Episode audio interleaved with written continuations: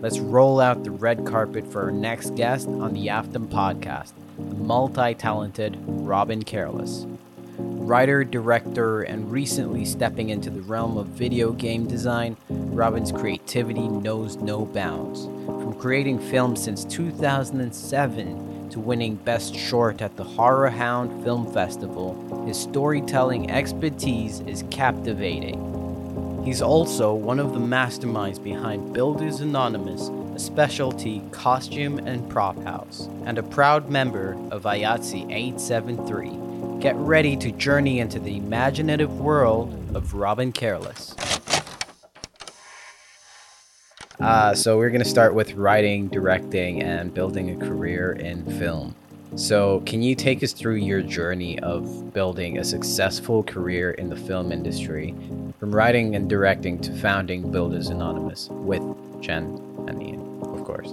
Yeah, absolutely. So I I had a very kind of um, confusing route to, to, how I got here. So I started filmmaking when I was 13, which for those of you playing along at home is almost 20 years ago now. Um, and I I've always been the kind of person who really loves story and, and loves film. And, and I remember uh, really distinctly knowing I wanted to get into film and not really knowing how. And then uh, kind of like two major things happened. One, YouTube existed, and I saw some like fan films. And uh, I, I've been blessed with the Audacity gene. So I saw that and I was like, I could do that uh, you know, smash cut 20 years later, here I am still doing that. Um, and then the the other kind of big formative one was not when I was 13, I was a bit older, but um, the Space Channel, which is the sci-fi channel in Canada, uh, used to do these like Friday night fright nights. Oh. Where they'd play two movies back to back that are kind of like vaguely thematically connected and So like like what's what's the one with what's his name? What's his name? What's his name? The Fast and Furious guy. Vin Diesel? Yes, like like Riddick. Yeah, like Riddick. Yeah, that's actually else. where I saw Pitch Black the first time. Oh, which, really? Or Pitch Dark. The the first Riddick movie. I actually yeah. saw that on a Friday night, Friday night. So yes, oh, okay. exactly that. Um, so the, this specific one I will never forget, and I own both these movies uh, to this day. But it was Ginger Snaps and Dracula 2000. Nice. Uh, both great schlocky movies, uh, fun horror movies if you haven't seen them, and both shot in Toronto. Really? And, yeah, and so so in between the two, they would show like behind the scenes footage that they'd shot, and they had this footage uh, with a, a, very talented prosthetics maker uh, named Paul Jones, who was filming some behind the scenes stuff in his shop in Toronto for Ginger Snaps that they'd shot mm. uh, and and had just shown. And that was the first time I really found out you could make movies in Canada. Uh, and it's wild to me now because I actually I know Paul and, and he's a good friend of mine and, and so like that kind of arc of like he was really the person who kind of introduced me to the concept. Um, but then this is where the story gets confusing. So, and I, I don't know if you actually know this. Uh, so I had, I had a really complicated childhood, and so by the time I got to go it like post secondary, uh, I was really poor, mm. and so I uh, I was both really poor and really ambitious, and that's a that's a tricky kind of combination. And so I applied to Vancouver Film School because I found this program that they had, and it was one year, and you do 50% theory and 50% practical, and you end up leaving with like a 30 minute doc and a short film. and, and, and it, it was rad. You do a music video. It was what I wanted to do because I've always struggled with uh, keeping attention in theory. Mm. I, am I'm, I'm very ADHD, and so I, um, if I'm not like really engaged on it, I I just I it'll slough off like water on a duck. Nice. Um, well, not nice. Yeah, yeah. Well, I, I, think it's been helpful to know that about myself, yeah. and so so I sought out this this course, um, and I, supply, I, I, I applied, and I applied like using the internet at the library and the payphone at the local SO because like we did not have phones or internet at the time. Um, and they came back to me and they were like, "Hey, so yeah, like you know, it's going to be forty seven thousand dollars for one year." Um, for one year. For one year, and that doesn't include you know like living expenses of moving in Van- moving to Vancouver because I was uh, living in Ottawa at the time. And I is I, that program still on? I don't know. Uh, I, I shockingly didn't follow up for one year. for one year, yeah, it, it, yeah, it was it was almost fifty k. It was it was really ambitious, and um, the the Ontario government like student funding kind of thing would only give me uh, a maximum of ten grand because it's out of province. Yeah. Um, and that's assuming my grades were good, which they were not. so I, you know, I, I remember having this kind of existential dilemma of, of, you know, really running into the fact that uh, economically I was not being set up to succeed in my my chosen vocation. However, um, at the time, I was also running uh, Shadowcast, which is a like a theatrical performance in front of a movie. They do it a lot with Rocky Horror. Okay, yeah, you know, yeah, like yeah, yeah. Uh, like here in Toronto, if you go to the Rocky Horror screenings, they have a, a troupe of actors. Mhm. Um, and so I was doing it for a movie called Repo the Genetic Opera, um, which I'm very proud of. Uh, my my as cast you should be. well, my cast ran. Um, it was the longest running Canadian shadow cast of, of Repo. We ran for six years. Um, Wow. Yeah. Congrats, major congrats. thank you. It, it it's one of those things that I, I I often say I wouldn't have a career without uh, my Repo shadow cast because it was also shot in Toronto, and so I through that met Alex Kavanagh, who is to this day one of my my best friends. She's uh, the costume designer of that movie, um, and also the like most of the Saw movies and and two of the Ginger Snaps movies. Alex is very prolific.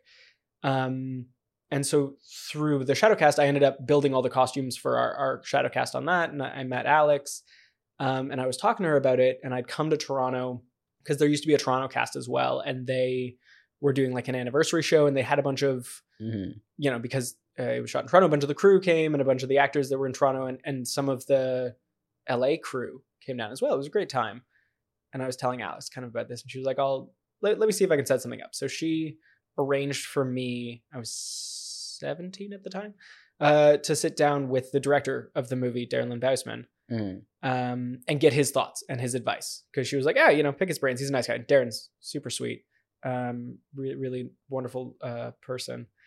And he, you know, we, we sat in a in a in a bar that I don't know that I could legally get into, and uh, and and and had this conversation and he said um you know don't if you can't afford film school don't go to film school. Go you know move to toronto work in film. Mm, you'll learn the same amount as you would in film school. It'll take longer but they'll pay you. Mm. and i did um and i moved to toronto and i've been here ever since. And uh you know i kept making my own stuff. And then to get paid i started working in costumes because um i i had the aptitude. It's that audacity gene you know. I i'd look you know when we were starting the, the repo cast we didn't have anybody who could sew. And i was like i could do that. My whole life built on that one very cocky maneuver. Um and so i got into that and then started working in in costumes uh both with uh nabet 700 and IATSE 873 uh, did you work off of IATSE? Did you just jump in with them? yeah so or- so alex uh gave me my first couple uh like on-set costume jobs Mhm. um, and she really mentored me and trained me up and taught me how to do the job. Um, and then from there, I, I, you know, I did some indie stuff and then was able to apply for permit member, like permit status with both unions.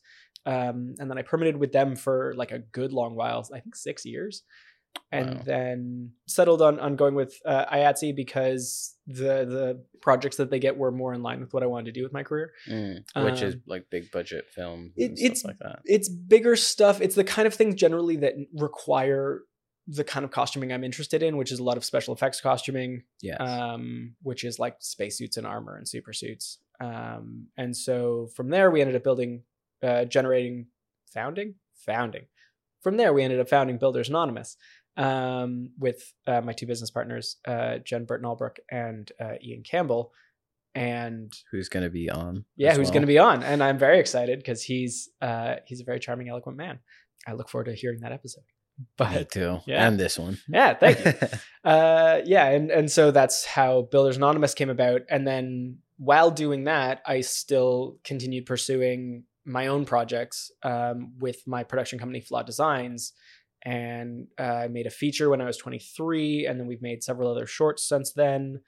And then I made a video game last year in partnership with uh, Shadowland Theater here in Toronto. You're a busy one. I yeah I it it I I I do think it's a bit of the ADHD thing. Yeah. I I hyper focus on an idea when I get one, and then I I uh, really commit to it, and I overcommit to it, and uh, you know I don't sleep a lot, but it's fine. Uh, yeah. Honestly, though, like I, I could see where the ambitious behavior I Yeah. would say comes from, especially when you have when you come from a place where you have nothing and you kind of have that glooming at the back of your head all the time like okay like i know what nothing looks like Yeah. you know when you have a visual of what nothing is what poverty is you really understand where you do not want to go and thus i see your you being ambitious as also this sign or or this subconscious notion in the back of your head saying that i don't want to go where i was before hand moreover anything Oh, absolutely. And uh, I, it, it's that that that sort of Damocles hanging over your head at all times of Mm. knowing where you don't want to go back to, and and it's kind of funny. I remember years ago. I think it was while I was on Star Trek Discovery, um, and it was the first time I was making like consistently good money, and I remember having this fear of like, am I gonna get complacent? You know, am I am I gonna be like, oh, I'm gonna get too comfortable, and then and then you know, old poverty is gonna sneak up and, and bite me. Turns out, no, that fear does not go away. no Uh, yeah, it you know it, it gets quieter, but it stays with you. Which you Yeah. know, and at the same worse. time with feeling that it's not necessarily that okay i'm gonna go back to like i'm afraid of going back to square one I'm just No, it's scared just- of going backwards. yes Yeah. that's more what it feels like so I, I like you always have this urge to one up yourself constantly no matter what you're doing Yeah. type of thing i have the same feeling Oh, I know. same background Yeah. um so what motivated you to get into writing and directing before costume though because that's something that you also mentioned So writing is a huge part of my family. Um, my my family are all nonfiction writers, but like my grandfather uh, actually had the Order of Canada for um, uh, writing history books. He he was the head of the history department at U of T. Uh, kind of a big deal uh, in in those circles. Uh, he, is. yeah, he met the queen. Uh, it was very exciting, and so I was really brought up in a in in kind of a framework that was very like writing forward. Mm. Um, and I, you know, when I was young, I tried to to write novels, and my the the way narratives kind of work in my head doesn't really go well to to the structure of novels. Um, Is it one of those like Christopher Nolan Tenet type of thing where it's back and forth? sort of it's more a rhythm thing and i think it's it's got to do with the the three act structure of films and and even the five act structure of of T- tv episodes plays better to how my brain interprets stories in terms of like uh, you know where where your rising tension should be and and where you should be hitting these notes Mm. and so I was writing, uh, attempting to write novels that were turning into novellas and, and getting kind of frustrated. I was like, this isn't long enough and this isn't, you know, for, for the novel format, it wasn't feeling right. You know, Yeah. I think so much of art is, is being able to feel whether or not it's right. Yeah, I know, know? what you mean. Even if like if something doesn't look right, it just doesn't look right. Exactly. And, and, you know, you get into those, those points, uh, especially cause I also edit all my own stuff, um, where you're like, it's wrong. I don't know why it's wrong. And I'm going to try 30, you know, variations until I can find what's wrong with it. But, uh, but yeah. And, and so with, with novel writing, I, I could tell it was wrong. And I realized eventually it was because I was describing a movie I was seeing in my head. And so from there, I, I shifted into screenwriting. And Cool. then from there, I was like, I'm just going to make it.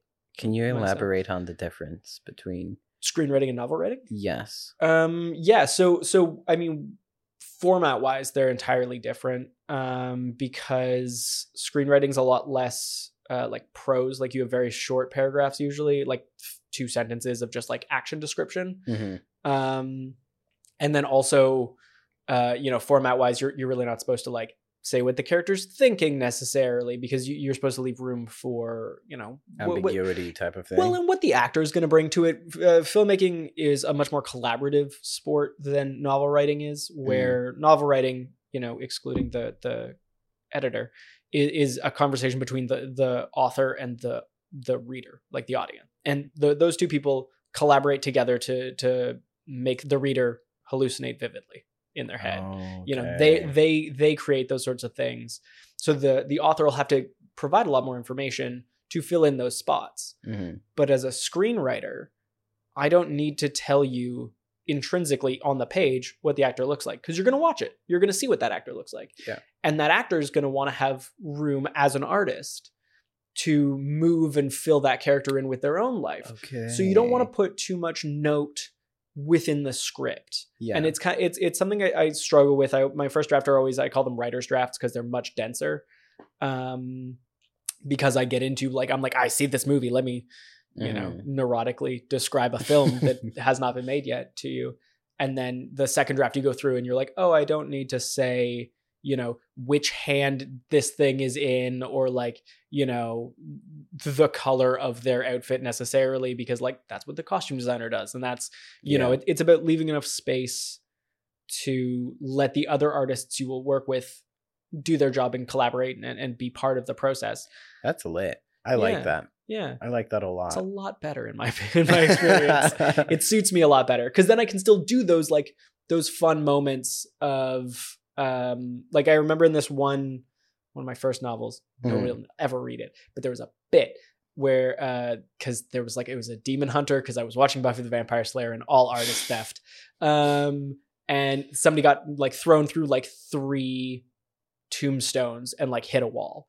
And i described all three and i did this gag like twice and i was like that it doesn't really like makes like you read it and you're like it does it's not funny um but i was like yeah if you shot it like evil dead you know and you have the camera following this person like bang bang bang wall Mm. I was like, yeah, that could be really funny, but it, it doesn't work written down. I remember seeing like a uh what's this? Uh, behind the scenes of I think it was X Men Mm. where they did the same type of Ah, maybe that's where I stole it from. I was I was young and very thefty. Um, I have improved on that, but yeah. honestly though like what's what's the quote about stealing Uh, uh, a great artist like a good artist does not copy a great a good artist steals I don't know. Find find find, like find the quote. And I, I think it was Pablo Picasso or something Oh, like- something probably like that man rank rank theft on his part. But yeah, you did mention about like your writing and directing yeah. and could you discuss your experience as a writer and director for a film so basically like what motivated you to start creating your own content because i feel like with creating your own content it's very different from creating content for other people right um for i'll use myself for instance Absolutely. i create like my piece like my instagram pieces You're incredibly whatever. unsettling pieces of beautiful art. Yes. Thank you. Yeah. I create those for myself, right? Um, however, there is this notion or this thing that a lot of people have where they recreate something that has already been created or they or they just like work for someone and create someone else's story right? And that's mainly off of the notion for me of like n- not necessarily being afraid to feel vulnerable but at the same time like creating something of your own. You're led to be vulnerable more over anything to the rest of the world. Yeah. so like by producing something and by giving it out for criticism or just showing the world you're going to get some like people saying oh yes i love it. Oh yes i don't love it. And that makes you feel vulnerable. So i feel like yeah creating and creating your own piece has that vulnerability right so yeah like So why Would- would I risk that? why would you risk that and what motivates you to create so uh, I I generally like to think that all art is a conversation we don't know how to have with words. Mm, So for me, I mean, it started partially because, uh, total honesty, my first movie was a Batman fan film. I was 13. I played chubby Batman. It was a mess, but it was very much for for me at that moment is, is I was like, oh, you know, this is something I could do with my friends. It could be cool, and I could tell a story that I'd love to to see or to read. Um, and that's kind of how I started. wa- Was it was telling stories that I wished existed, um, which I, I think I in you know in retrospect I think a lot of a lot of filmmakers talk about you know make the movie you you your favorite movie you haven't seen yet you know Mm, um, because it is it is for for you at the end of the day yes. Um and and so like like my video game uh our video game there was a lot of people working on it, uh which is called light and shadow um it's all about anxiety and depression. Mm, and there's a lot of elements that we we approach with it but part of it was that i it was important to me to make a game that i thought would have helped me when I was struggling as a teenager who, uh, you know, does and was at the time suffering from anxiety and depression and trying to to understand how to survive that and handle that. Um, and so that was something there where I was like, you know, it's let let's try to have that conversation, but also like you don't want to be preachy about it, but like yeah, it was it was making something that I wish I had at the time Mm. in that same kind of making it for for for yourself sort of way, which thankfully has been very positively received. Um, because I I think that one more than anything I would have been really really wrecked if uh, the internet had been mean to me. But yeah, That's good. And how has that changed over time? Because like now you're creating. I, I don't feel like you're creating. I, I don't know. yeah. But would you say that you're still creating for the you that was young? No, now, I do. I don't think so. What Um, motivates you now? So now I'm my my uh for for me I always uh kind of joke that it's my hyperfixations run amok. And so uh, especially cuz I work in a a lot of genre fare um which is a lot of like using established tropes and trappings in a new fashion. Um so for me a lot of it's about evoking uh emotional feeling Mm, that is like not necessarily nostalgic but like like that people they they know on some level what to expect when they're going into it and then you Yeah. both fulfill those expectations and subvert them mm, and so it's an interesting way of, of working within like a larger framework um, but still having freedom to be um, your own kind of artist which I, I enjoy. And so a lot of times i'll uh, i usually start with a location and i'll have like the idea for a place and i'll be like oh what happens there? And then my brain will be like oh what if it was like this cool you know like it's a murder mystery but like you know it's it's this instead you know? Um and that's and, and so yeah so now i'm just making making movies that i want to watch because i'm like oh that'd be rad and especially because i can see it in my head and i get really caught up in it and and you know uh, all my friends have to hear me nattering on about like oh but and then this and then this and they're like it's just like an enthusiastic person telling you a movie they saw but it doesn't exist so you can't go watch it That's on your true. own. And so I'm like, well, I've got to make it so that other people can be like, that was a cool moment. Like it's all just it's all just fulfilling my brain. You did say, and I'm gonna diverge a bit Mm. here. You did say that uh what's this? You go for locations first. Is that what you normally do? Find a location first before you create a scene? Oh, or- I didn't say I I find a location first. I come up with the location. Oh, you you come up with the location Yeah, first. usually. And then you s- you scout for the location. Don't you find that harder Oh, way harder. It's it's a terrible way of doing things. I don't recommend it at all. um yeah no i but no i usually uh yeah the generally speaking the image of like a, a, a space comes to me first and then the next question is well who lives there or who inhabits that space and why are they there and so i find that kind of prompts me to ask the right questions um Mm, yeah although actually in in in a total fluke the the current script that i'm working on for my next feature uh started with a conversation and i it's still in the movie where i was i was cooking in my kitchen and i just had this conversation between two people pop into my head about like one person telling the other like oh just so you know he thinks he's funny. What? Why? What do you mean why well is he funny or not no if he was funny i would have said he was funny like that kind of thing yeah. and then I just reverse engineered an entire movie that's not about that from this like random snippet of dialogue. So I was like, that's fun. I like that. That's interesting. Why are they they there? You know, it's yeah, it's always some kind of instigating moment. honestly like those moments where you have a little spark Yeah. you know and then you're into dialogue and personally i won't lie Yeah. i get that a lot when i'm like taking a shower Yeah, showers are the best for it. I yeah, always are yeah, yeah. or or i'll just put like my headphones on and listen to some cinematic movie like movie oh yeah, I I it really messes up my algorithms because I insist on listening to the Skyrim soundtrack when I write. i listened to that for the first time it's a good the other day soundtrack. well, and oh yeah Yeah, like yeah. it was worth it Yeah. i was sculpting but then now when i think of the sky skyrim Yep. i haven't played it by the way. You should play Skyrim. when i There's when like I, 11 releases of it. Damn. Yeah, came Well- out in 2011. I was listening to it the other day and like there were like for the cat there were birds Yeah. and stuff moving around so i have a picture of birds and a cat like trying to catch these birds That's fun. that's what's associated with the skyrim Oh, That's um, great. soundtracks for me Uh, so we're gonna move to Builders Anonymous. Yeah, Builders Anonymous. Right? Uh, specialty costume and prop house. Yeah. Could you explain the concept of Builders Anonymous and the range of services it provides, and how does it contribute to the overall production uh, process of TV series and films?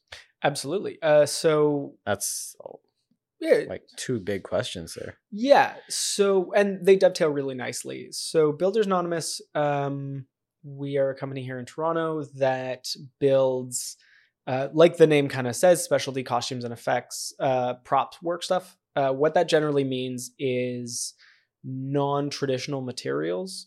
Um, so we do a lot of like spacesuits and superhero suits and, and suits of armor uh, in, in the costume side of things Mm. Um, which are not generally made out of like stri- like strictly straightforward fabrics um, and that kind of thing. Um, and then with props, we do a lot of like uh, making stunt safe props. So we'll take you know a, a real piece, you know whether it's metal or or whatnot. Like we do a lot of knives. Yeah. Uh, you know we'll mold that and we'll cast it in something soft and we'll it'll be painted to look exactly the same, but then it's safe for the actors so to use Basically, like it bends. it'll bend but it'll go back to its original shape so they can Oh. you know they can use it in a fight scene and everybody's safe that's that's our main thing is is everybody being safe so that we can do these things because uh you know film and stunt sequences can be dangerous Yes. um and so and i mean inherently are dangerous. So we do everything we can to kind of mitigate that. Um but then we also get to do really kind of cool stuff with uh like spacesuits and and you know it's it yeah it's kind of just like fun interesting kind of like one-off stuff a lot of the time which Mm, i enjoy. Um and then the way that it kind of helps the pipeline is so we got into this because uh, jen ian and i worked together on star trek discovery. Yes. um, we were the the heads of the build team on season one um, in the costume department, and Star Trek Discovery is one of those big shows that actually needs a full time build team. Um, really? Yeah. Oh, yeah. Every season they've they've had I don't know easily ten people on staff the entire season just because it's such a build heavy show. Is that is like ten people in costume very like a lot? Oh, that's ten people just on the the costume build team. Just like, and that's not including the the Yeah. the sewers who are doing the fabric and the cutters. Like that is in addition to a normal costume uh, department. Um, and so Jen, Ian, and I uh, have really complementary personalities, and we work really well together. And so we we went on from that to uh, working on the boys, and we did a couple other shows, and we realized that we really liked working together, um, and that we wanted to kind of stick together because, when you're a crew member, you don't really have control over who you work with Mhm. necessarily. Uh, you know, sometimes people do move as a pack, but a lot of the times, you know, people get hired one offs.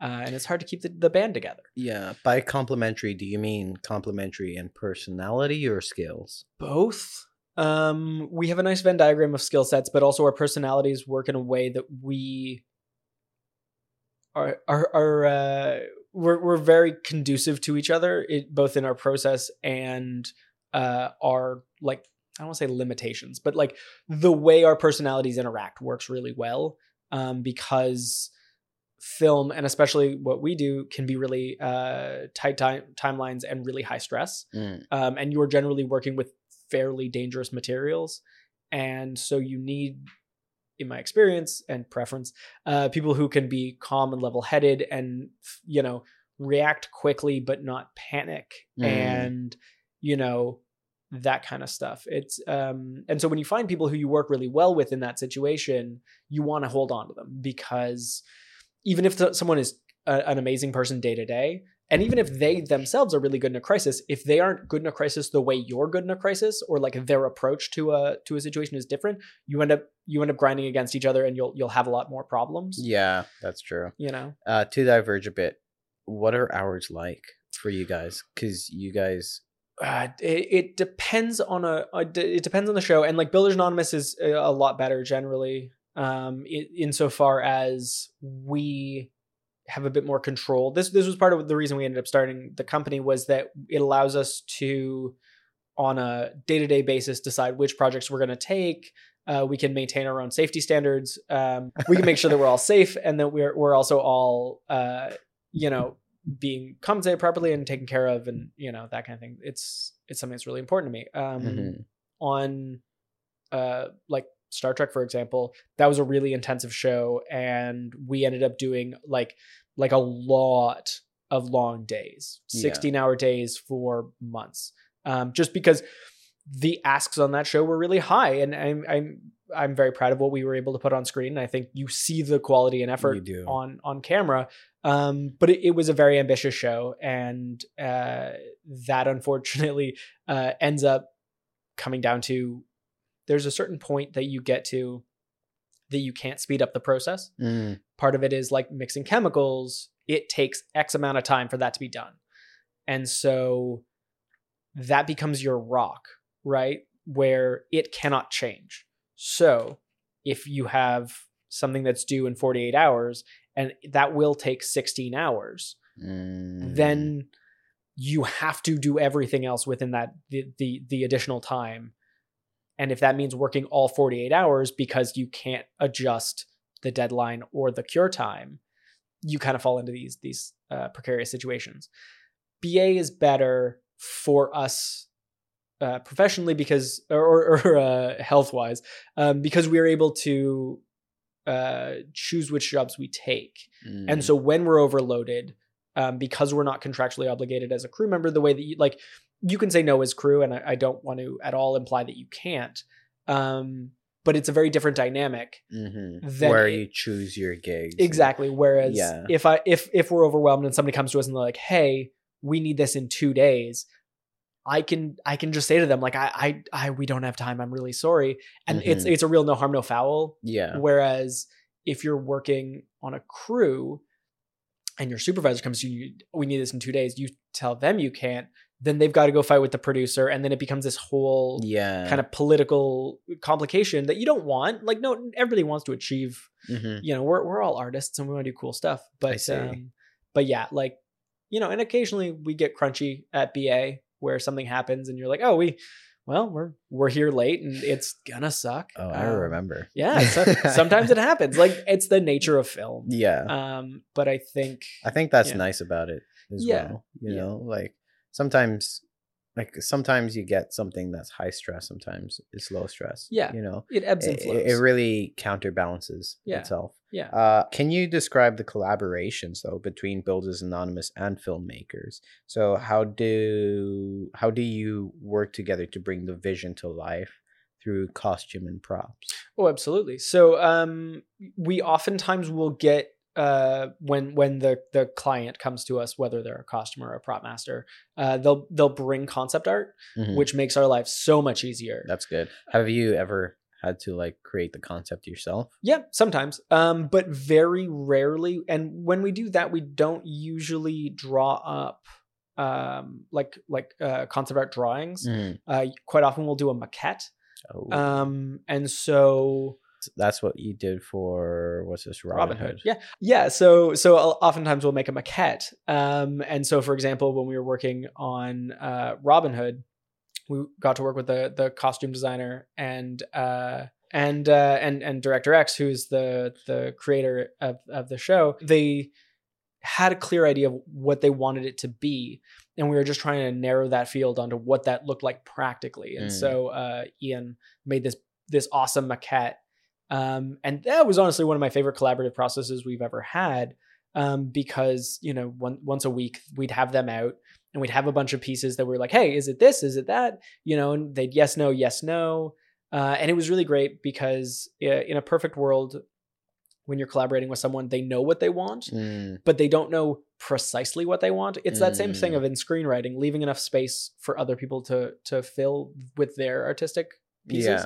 yeah. Um, and it was a really great experience working, working with Charlene and X, where like they knew what they wanted, and we could just kind of riff on that. You Yeah. know? yeah. Um, but yeah, so so yeah, you you get to kind of riff and refine. Um, and and that's something I really enjoy. Uh, I sound like such an old person saying this, but I really enjoy the way uh, you know technology's freed us up to do that, where we can you know Mm, film fi- film the piece in three dimensions or just send snapshots and then you know within two minutes the designer or the the showrunner or whomever can mark it up just on their phone. Mhm. you know and, and even just looking at where we were you know five years ago where people were doing it in photoshop and like just those extra steps slow you down. Um, and when time is such a valuable commodity having that like on the fly you know kind of like doot doot doot makes your life so much easier It does. like uh, like in Robin Hood, the they've got these uh, the, these masks with uh, light strips on them. hmm It's in the it's in the trailer. People can see they look awesome. It's something I'm super proud of. Um, and for that, we Me too. Yeah, we, we sent. I a- worked on that. yeah, you did. It, it was awesome. and and we sent a photo of the mask, and and uh, you know, X and the designer just drew on the image where the the light line should go. Mm, Two minutes, door to door. It was great. And then we Yeah. are like, perfect. We see what you're seeing. Let's do this. And then bingo bango. Now it's a now it's an awesome show on Global. Oh yeah. Yeah. Damn man.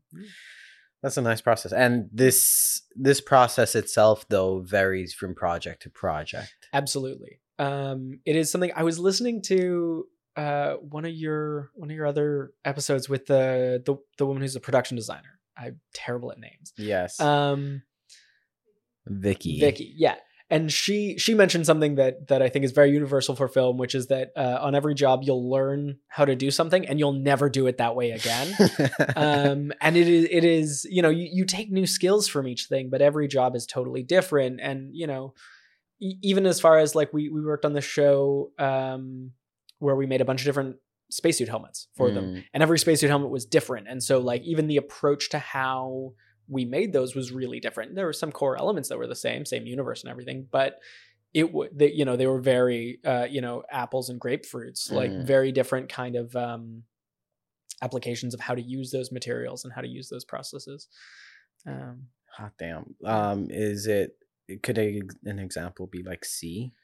Yeah, See would be a great example of it. Um, Because you had to create like multiple masks. Oh yeah, we we made yeah we made we made all sorts of stuff on See. See was an interesting one because we worked. Uh, Ian and I worked as crew in the costume department for that, and then we worked through Builders Anonymous for the props department. And I think that was the last show that we really did that kind of split um, approach on it. Um, Mm. It was it was good, and and I'm I'm super proud of the stuff that we got to do on See. It was okay. I'm gonna say it wasn't advertised as much Yeah, to the general public, yeah. but it was a great show. I really feel like it's going to be a sleeper hit. It's going to be one of those in like five years. I think a lot of people will find out about it and be like, Yeah. oh my God, this is an amazing season. And what's nice is the showrunners really got to tell like a full story. Like it ends where they wanted it to end. It doesn't end on a cliffhanger. Yeah, they they told they came and told a full Okay, story. I'm gonna have to watch season three. yeah, then. it, it pays off. Um, yeah, it, it it was really good.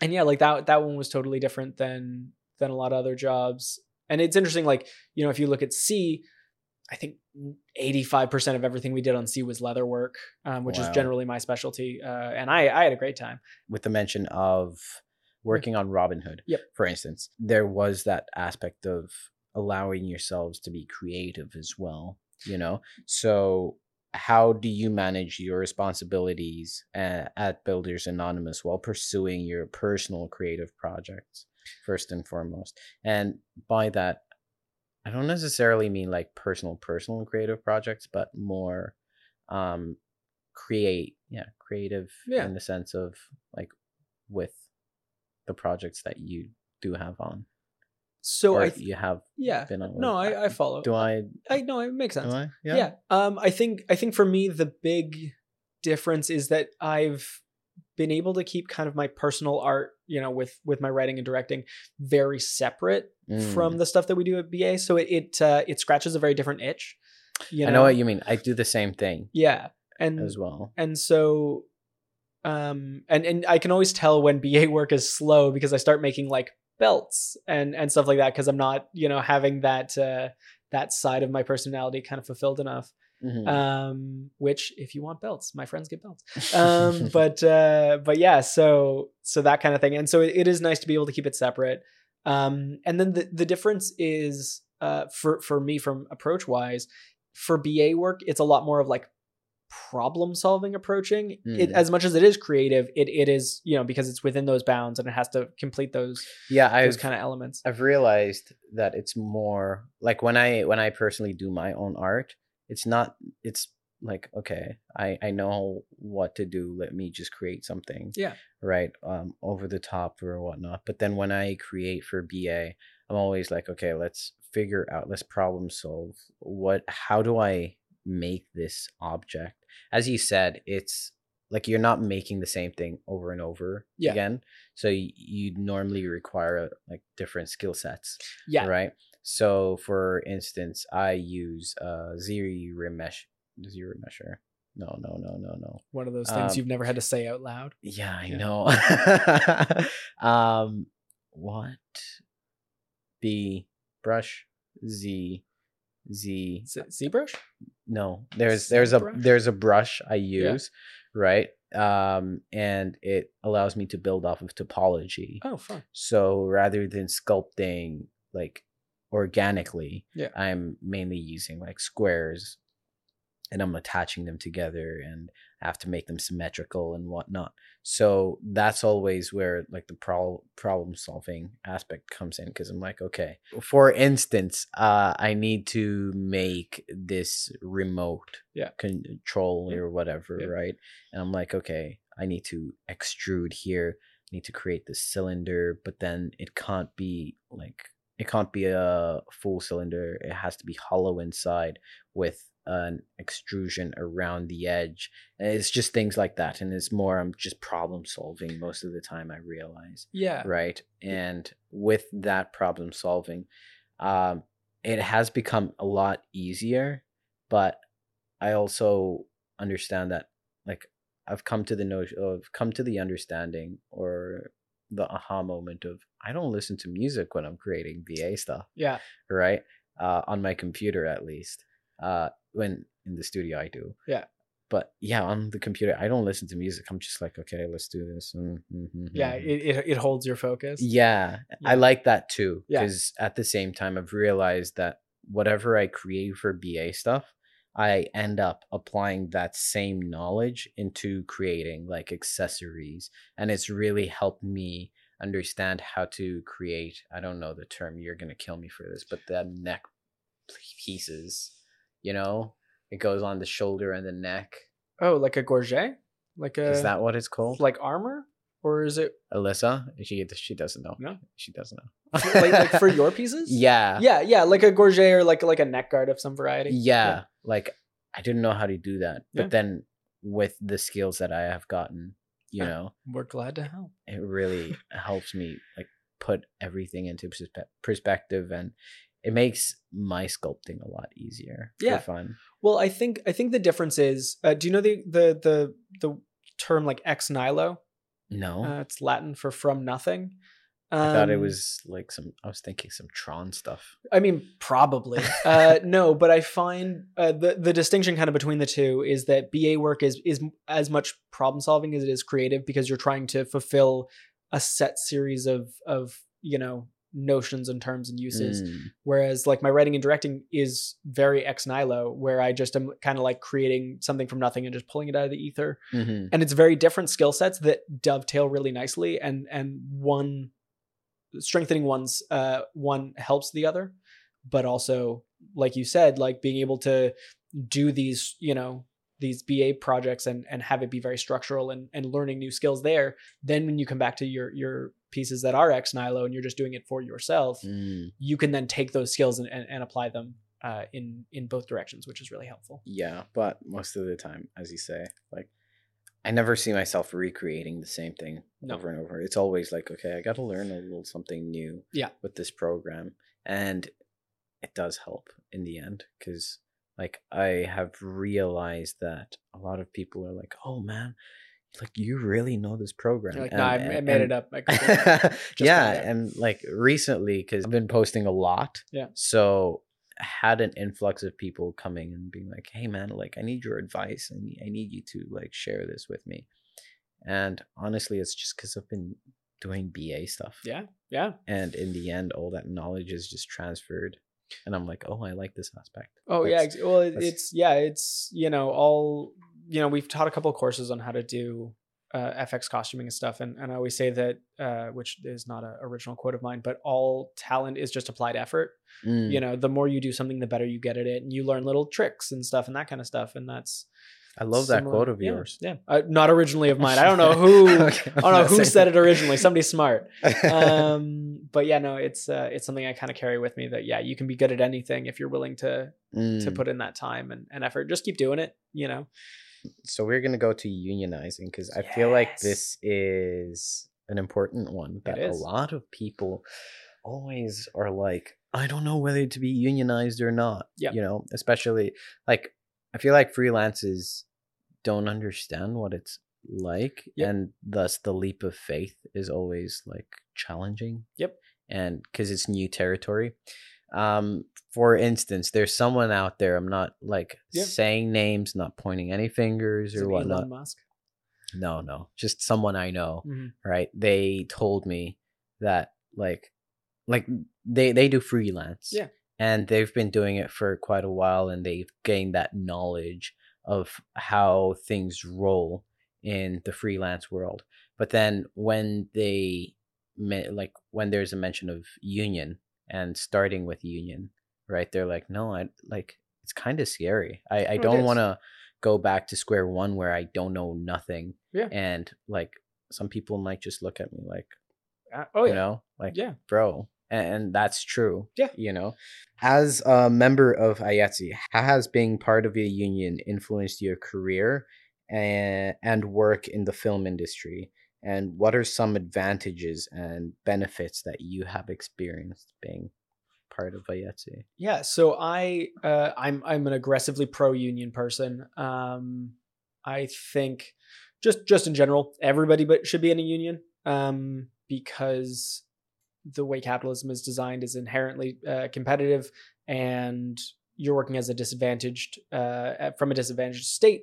So uh, if you're a worker, and so I think it is it is really important to support each other, even if you're not in a proper union. Just insofar as like telling everybody else, like your peers, what you are making. Mm. No one will be mad at you for your rate. They will be mad at your boss for paying them less, or you'll be mad at your boss for you getting paid less. It's it's Mhm. you know uh, a line that we're fed. you just reminded me of like the tipping culture here Yeah, Sorry. it's a mess.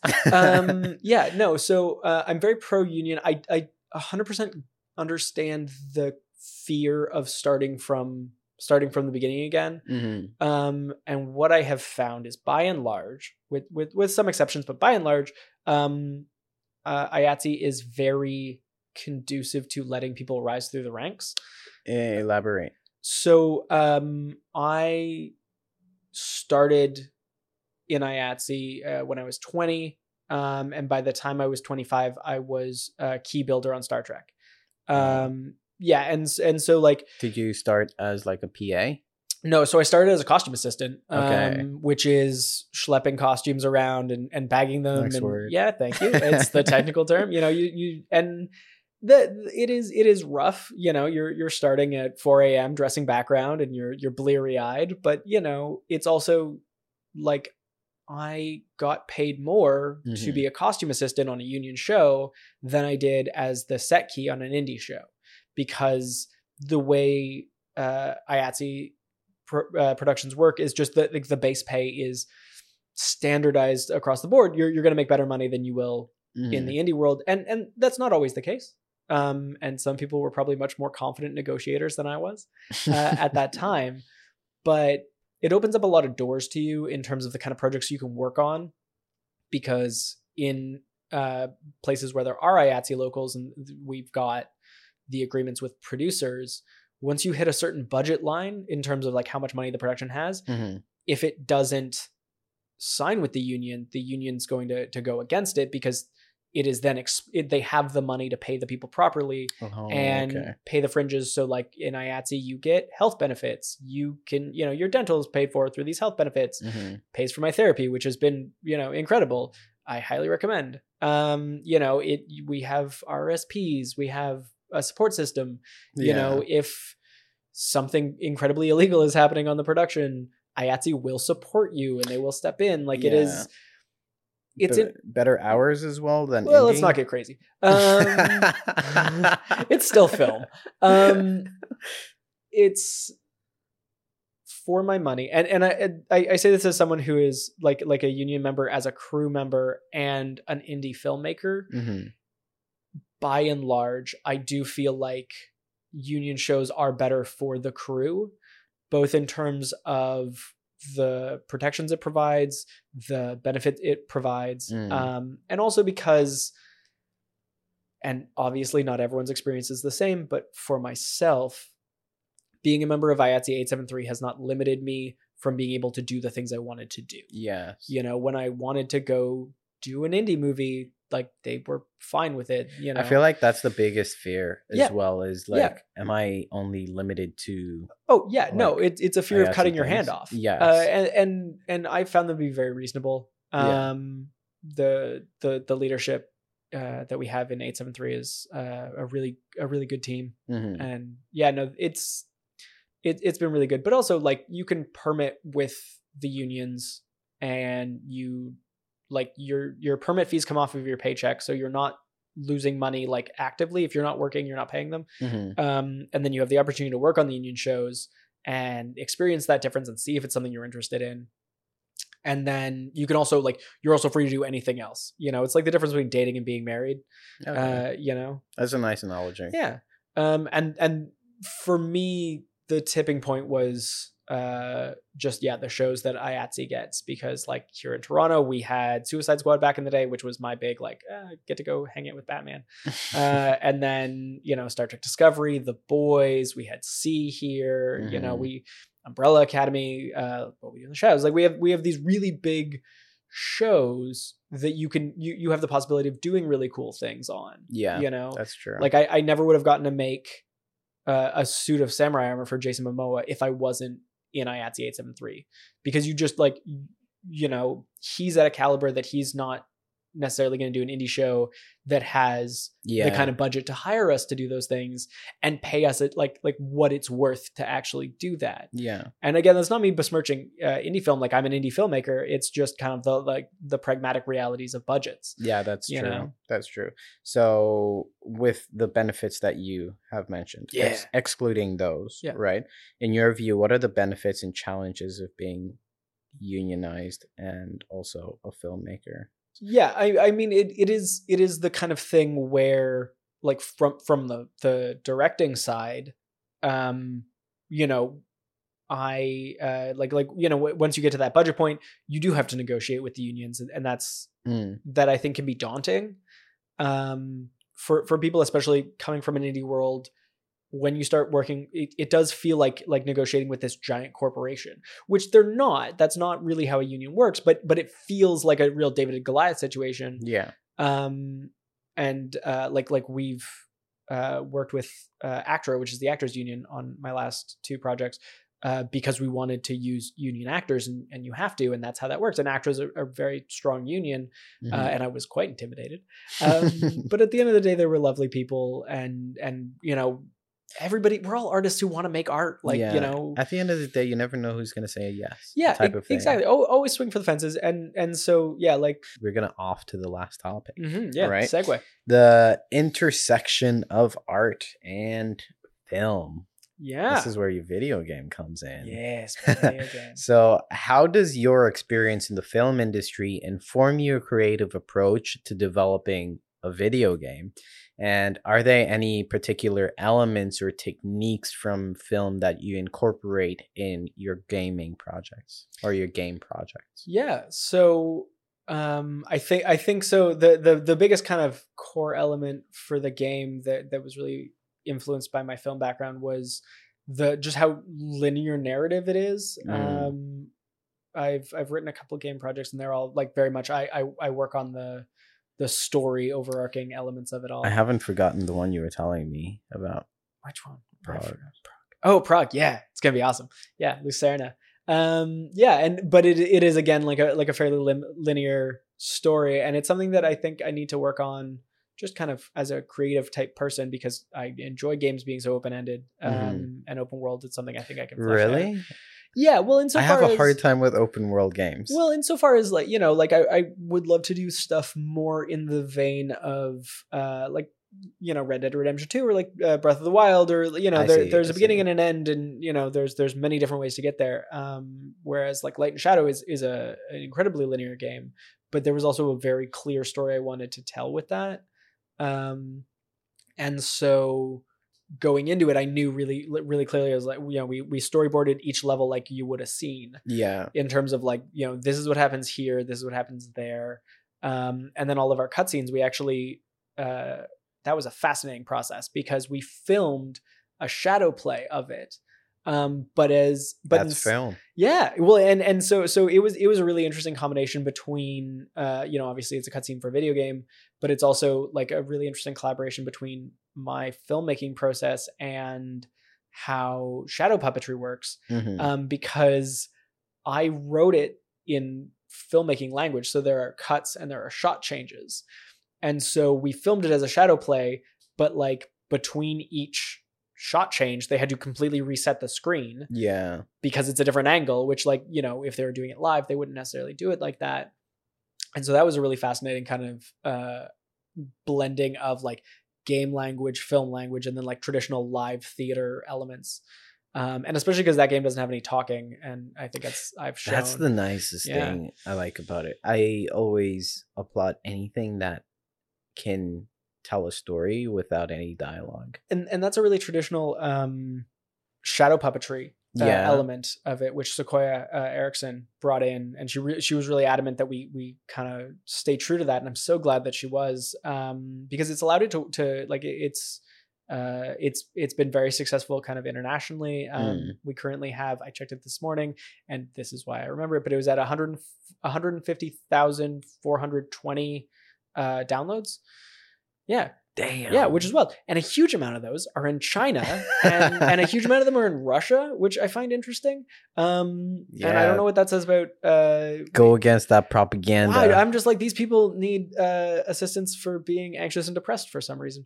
But uh, but no, it's it's uh, and I you know we we wouldn't we wouldn't be seeing that kind of influx Mm, if it was all in English, right? Like that's that's you know That's true. even if you're doing subtitles or you're doing translations like there's always room for error and so having there's there's no dialogue in the game beyond the credits um, and there's a like a mental health resources page which is Mm, in english and also canada specific um, because that game we were uh, funded by both the canadian arts council and the ontario arts council canadian Nice. council for the arts um, and and so like you know it, it is important to be authentically canadian in in that regard. You know for for a game with uh functionally no marketing budget and it's free on steam it's free on steam.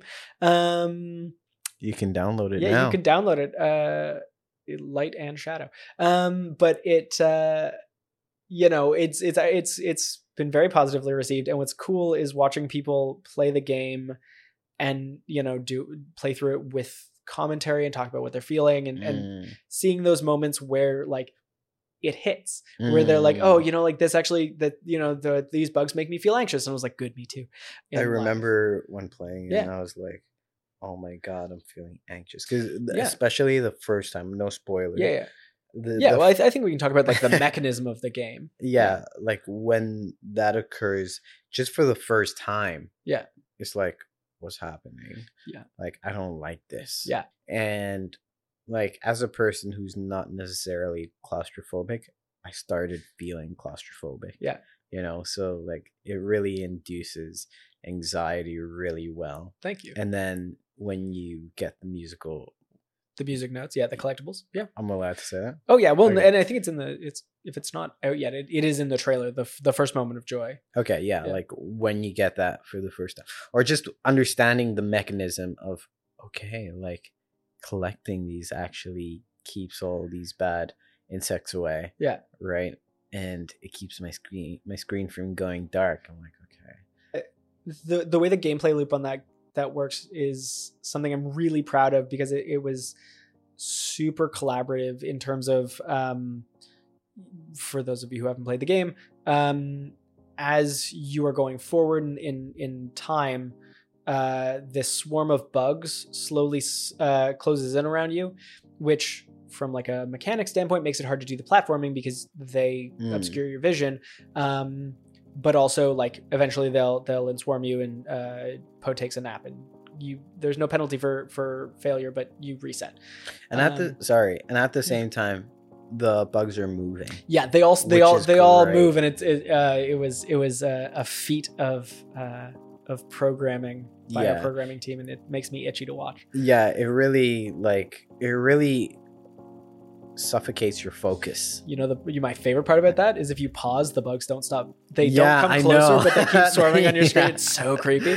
yeah. um yeah and so and then on top of that so so this is really where that so as that's happening uh, the closer the bugs get the fewer instruments are in the score like the musical score so it starts stripping away instruments and starts layering in a human heartbeat um, and so as you get to the point where, where you collapse it's just a human heartbeat you're functionally having an anxiety attack um, and then on the ground there's also like this depression fog that slows you down and so if you don't find a way of getting out of that you move slower and then you can't collect Yeah. stuff as much and then the anxiety builds um, because I, I personally feel like it was a very apt way of expressing things that I experienced.